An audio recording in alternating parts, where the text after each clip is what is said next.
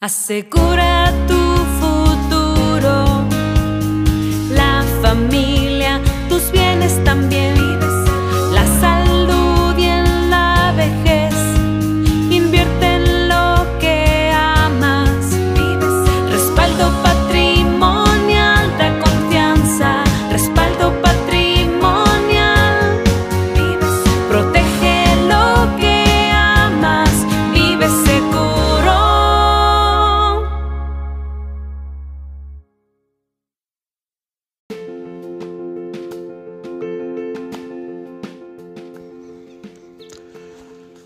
Día 30. El amor pastorea los corazones. Como un pastor que cuida su rebaño, recoge los corderos en sus brazos, los lleva junto a su pecho. Isaías 40:11. ¿Qué hace el amor cuando sucede algo malo? Por desgracia la vida está llena de desilusiones. Nos gustaría que todo fuera columpios, muñecos de nieve y veranos junto a la piscina pero a veces los hijos pueden enfermarse en forma inesperada. Una lesión imprevista puede dejarlos fuera de la temporada de deportes. Sus tíos pueden divorciarse. ¿Qué hace el amor en esta situación? Cuando se muere una abuela, cuando su mejor amigo traiciona su confianza, cuando no lo eligen en una audición, cuando alguien del sexo opuesto le rompe el corazón. ¿Cómo responde el amor? Ser un buen padre puede significar ayudar a nuestros hijos a cambiar sus expectativas y pensar con anticipación cuando ellos no lo hacen.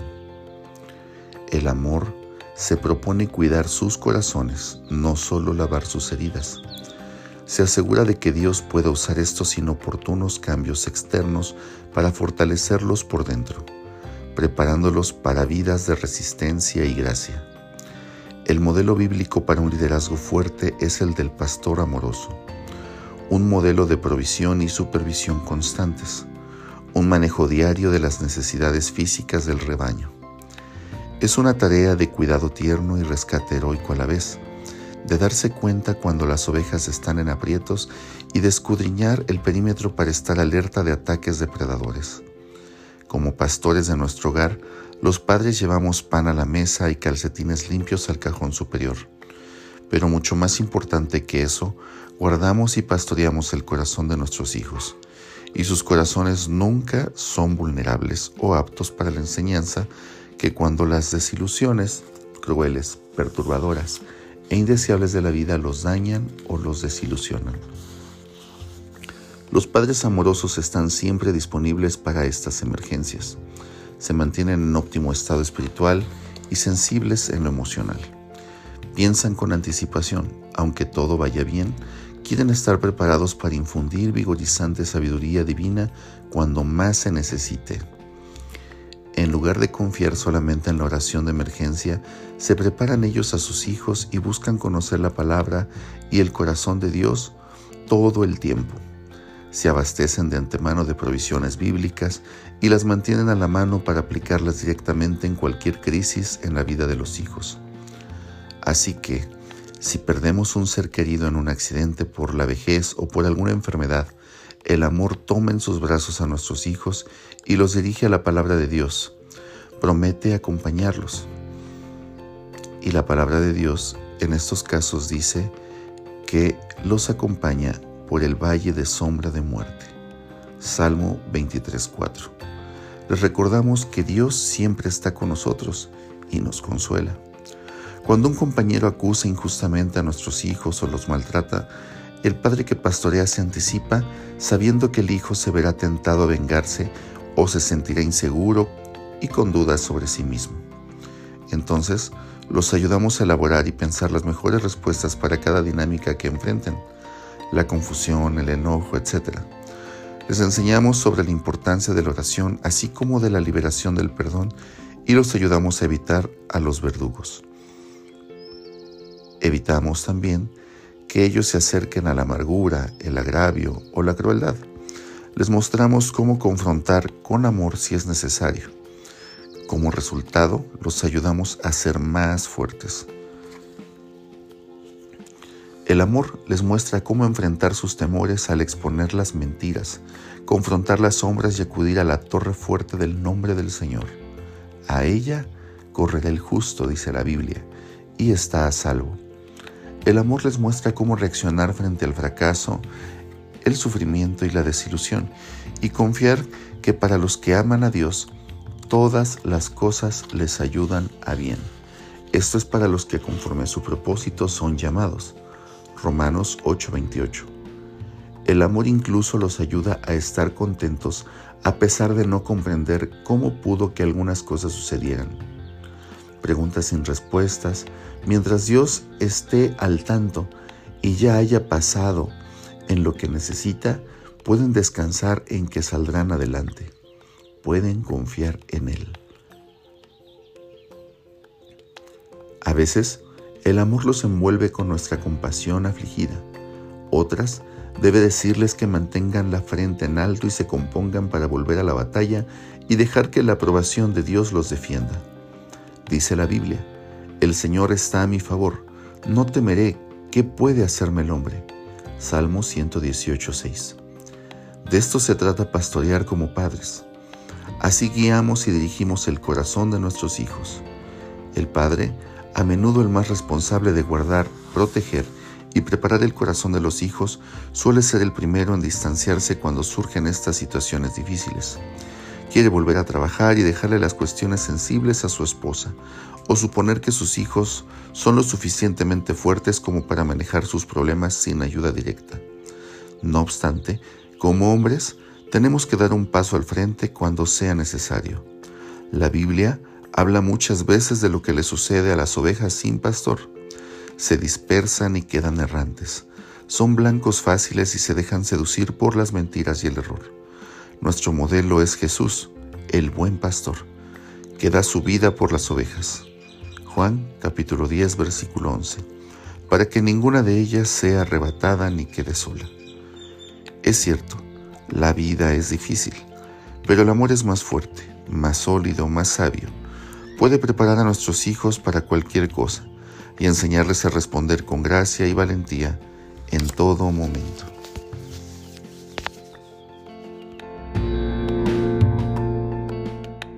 Protege lo que amas, vive seguro.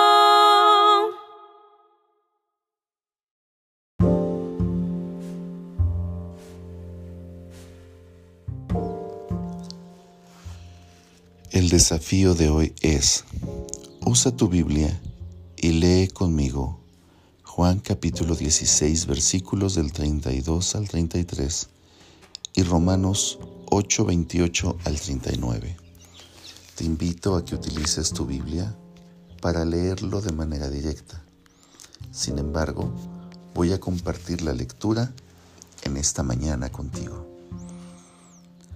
Juan capítulo 16 versículos del 32 al 33 dice así, He aquí la hora viene y ha venido ya, en que seréis esparcidos cada uno por su lado, y me dejaréis solo, mas no estoy solo porque el Padre está conmigo. Estas cosas os he hablado para que en mí tengáis paz. En el mundo tendréis aflicción, pero confiad, yo he vencido al mundo. La carta de Pablo a los romanos en el capítulo 8 versículos del 28 al 39 dice así, Y sabemos que a los que aman a Dios, todas las cosas les ayudan a bien. Esto es a los que conforme a su propósito son llamados. Porque a los que antes conoció también los predestinó para que fuesen hechos conforme a la imagen de su Hijo, para que Él sea el primogénito entre muchos hermanos. Y el que los predestinó a estos también llamó, y a los que llamó a estos también justificó, y a los que justificó a estos también glorificó. ¿Qué pues diremos a esto? Si Dios es por nosotros, ¿quién contra nosotros? El que no escatimonia a su propio Hijo, sino que lo entregó por todos nosotros. ¿Cómo no nos dará también con Él todas las cosas? ¿Quién acusará a los escogidos de Dios? Dios es el que justifica. ¿Quién es el que condenará? Cristo es el que murió, más aún el que también resucitó, el que además está a la diestra de Dios, el que también intercede por nosotros. ¿Quién nos separará del amor de Cristo? ¿Tribulación o angustia o persecución o hambre o desnudez o peligro o espada. Como está escrito, por causa de ti somos muertos todo el tiempo, somos contados como oveja de matadero. Antes, en todas estas cosas somos más que vencedores por medio de aquel que nos amó, por lo cual yo estoy seguro de que ni la muerte, ni la vida, ni ángeles, ni principados, ni potestades, ni lo presente, ni lo porvenir, ni lo alto, ni lo profundo, ni ninguna otra cosa creada nos podrá separar del amor de Dios, que es en Cristo Jesús, Señor nuestro.